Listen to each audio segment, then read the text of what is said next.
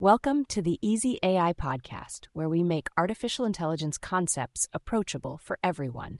I'm your host, Nova, and today we have a special guest, Harper Newton, an expert on generative adversarial networks. Harper, can you give us a brief intro to what GANs are? Absolutely, Nova. Generative adversarial networks, or GANs, are a class of AI algorithms used in unsupervised machine learning. They involve two neural networks, the generator and the discriminator, which compete with each other, hence adversarial. The generator creates data while the discriminator evaluates it. That sounds like a digital art contest. How do these networks compete? Great analogy. The generator network creates new data instances, while the discriminator evaluates them against real data. The goal is for the generator to make data so convincing that the discriminator can't tell the difference between real and fake. So it's it's like a forger trying to fool an art expert. What kind of data are we talking about here? It can be anything images, music, even text. The versatility is one of GAN's most compelling aspects.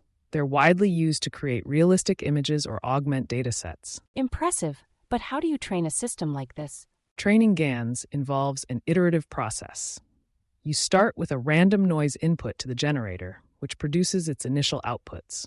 The discriminator reviews both the fake and real data providing feedback that helps the generator improve. Does this process require a lot of data? Surprisingly, no.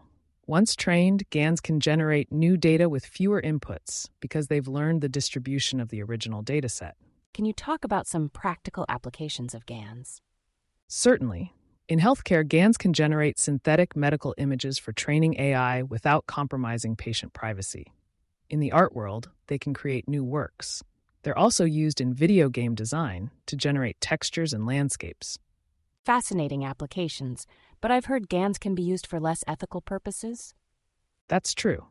The same technology that produces incredible art can create deepfakes, which are convincing forgeries of videos or audio.